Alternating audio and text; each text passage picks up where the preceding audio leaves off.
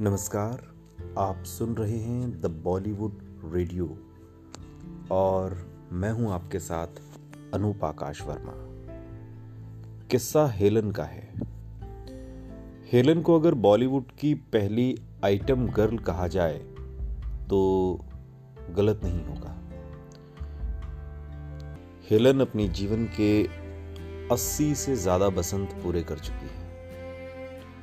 Helen को आखिरी बार 2000 में रिलीज़ हुई फ़िल्म मोहब्बतें में देखा गया था और तकरीबन 20 साल से वो इस लाइमलाइट से दूर है। कभी कभी अपने परिवार के साथ किसी फ़ंक्शन में ज़रूर नज़र आ जाती है। भारतीय सिनेमा में आइटम सॉन्ग शुरू करने का श्रेय अगर किसी को जाता है तो वो नाम हेलन का है। एंग्लो इंडियन हेलन जब तक फ़िल्मों में रही उनका स्टारडम चरम पर रहा। अपने डांस से हेलन ने दर्शकों को खूब एंटरटेन किया। आज हम आपको उनकी पर्सनल लाइफ की ऐसी असलियत बताएँगे जहाँ सिर्फ़ अंधेरा था। हेलन फिल्मी पर्दे पर थिरकती हुई सबका मन मोह लेती थी। चेहरे पर मुस्कान बिखेरने वाली हेलन की ज़िंदगी में कभी सिर्फ़ और सिर्फ़ मायूसी थी। हेलेन का जन्म 21 नवंबर साल 1938 बर्मा में हुआ था, यानी कि आज का म्यांमार। उनकी माँ बर्मा की थी और हेलन का एक भाई और एक सौतेली बहन जेनिफर भी थी। पिता का निधन होने के बाद उनकी माँ ने एक ब्रिटिश सैनिक से शादी कर ली। इसके बाद हेलन ने अपने सौतेले पिता का सरनेम रिचर्डसन अपना लिया। लेकिन वर्ल्ड वॉर सेकेंड में रिचर्डसन की मौत हो गई। जब जापान ने बर्मा पर कब्जा किया तो हेलन का पूरा परिवार भारत की ओर चल दिया। यात्रा के दौरान उन्हें जंगलों और गाँवों से गुजरना पड़ा। हेलन की माँ और दोनों भाई बहन भूख से बिलख रहे थे। तब ग्रामीणों ने उन्हें अपने घर पर रखा और कुछ खाने पीने का सामान दिया। वहीं पर एक ब्रिटिश सैनिक ने उन्हें मुंबई जाने के लिए गाड़ी, खाना और दवाइयाँ दे दी। इस दौरान हेलेन की माँ प्रेग्नेंट थी, लेकिन यात्रा के दौरान उनका मिसकैरेज हो गया। जिस ग्रुप के साथ हेलन का परिवार मुंबई जा रहा था, उनमें से कुछ लोग भुखमरी और कुछ बीमारी की वजह से मौत की नींद सो गए मुंबई की मंजिल अभी बहुत दूर थी, इसलिए हेलन की माँ ने कोलकाता में रुकने का फैसला किया। हेलन का पूरा परिवार वहीं घर लेकर रहने लगा। वो वहाँ पर नर्स का काम करने लगी। हेलन और उनके दोनों भाई बहन को स्कूल भेजा गया, लेकिन माँ की सैलरी से घर का खर्च निकालना बहुत मुश्किल था। कोलकाता में रहने के दौरान हेलन की माँ की मुलाकात कुकू मोरे से हुई, जो कि फ़िल्मों में बैकग्राउंड डांसर थी। हेलन घर चलाने के लिए नौकरी ढूंढ रही थी, तब कुकू ने हेलन को फ़िल्मों में कोरस डांसर की नौकरी दिलवाई। हेलन के आते ही कुकू का चार्म फीका पड़ने लगा और धीरे धीरे हेलन ने अपनी जगह बना ली। 19 साल की उम्र में हेलन को फ़िल्म हावड़ा ब्रिज में बड़ा ब्रेक मिला।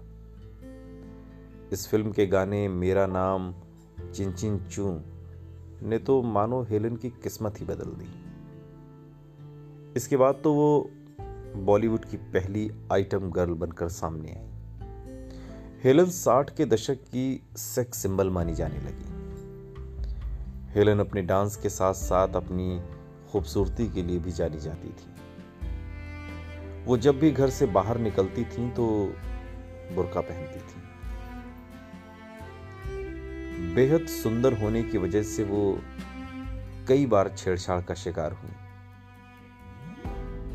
उन्नीस सौ सत्तावन में हेलन ने अपने 27 साल खुद से बड़े डायरेक्टर पी एन अरोड़ा से शादी कर ली। लेकिन ये 16 साल की शादी हेलन के 35वें बर्थडे के दिन टूट गई। हेलन ने पी एन अरोड़ा से इसलिए तलाक ले लिया क्योंकि वो उनके पैसे उड़ाते थे। हेलन फ़िल्मों से अच्छी कमाई करती थी उनके पति इसी का फ़ायदा उठाने लगे। पति के खर्च के चलते हेलन एक तरीके से दिवालिया होने लगी। यहाँ तक कि उनका अपार्टमेंट भी किराया न देने के चलते सीज कर दिया गया। पति को तलाक देने के बाद हेलन ने अकेले ही ज़िंदगी की जंग लड़ी। उन्नीस सौ बासठ में फ़िल्म काबिल खान के दौरान हेलन की मुलाकात सलमान खान के पिता सलीम खान से हुई। सलीम खान हेलन को देखते ही उन्हें अपना दिल दे बैठे थे। सलीम खान ने हेलन को फ़िल्में दिलाने में मदद की, लेकिन वो पहले से शादीशुदा थे, इसलिए उनकी पत्नी सुशीला ने इस पर आपत्ति जताई। इसके बावजूद सलीम ने हेलन से शादी की। कुछ समय की नाराज़गी के बाद सुशीला और उनके बच्चों ने हेलन को अपना लिया। अब सलमान खान भी उन्हें माँ का दर्जा देते हैं और 1971 में हेलन ने अपनी माँ और भाई बहनों को हमेशा के लिए छोड़ दिया। क्योंकि उनकी माँ अपने ही ड्राइवर के साथ भाग गई थी और उनकी माँ का निधन इसके बाद 1986 में हो गया था। हेलन ने उन्नीस सौ तिरासी में फ़िल्मों से एक तरीके से संन्यास ले लिया। लेकिन इसके बाद भी उन्होंने कई फ़िल्मों में गेस्ट अपीयरेंस दी। हेलन को उनके भारतीय सिनेमा में योगदान के लिए पद्मश्री और Filmfare lifetime achievement award से नवाजा जा चुका है। आखिरी बार हेलन करीना कपूर की फ़िल्म हीरोइन में नज़र आई थी।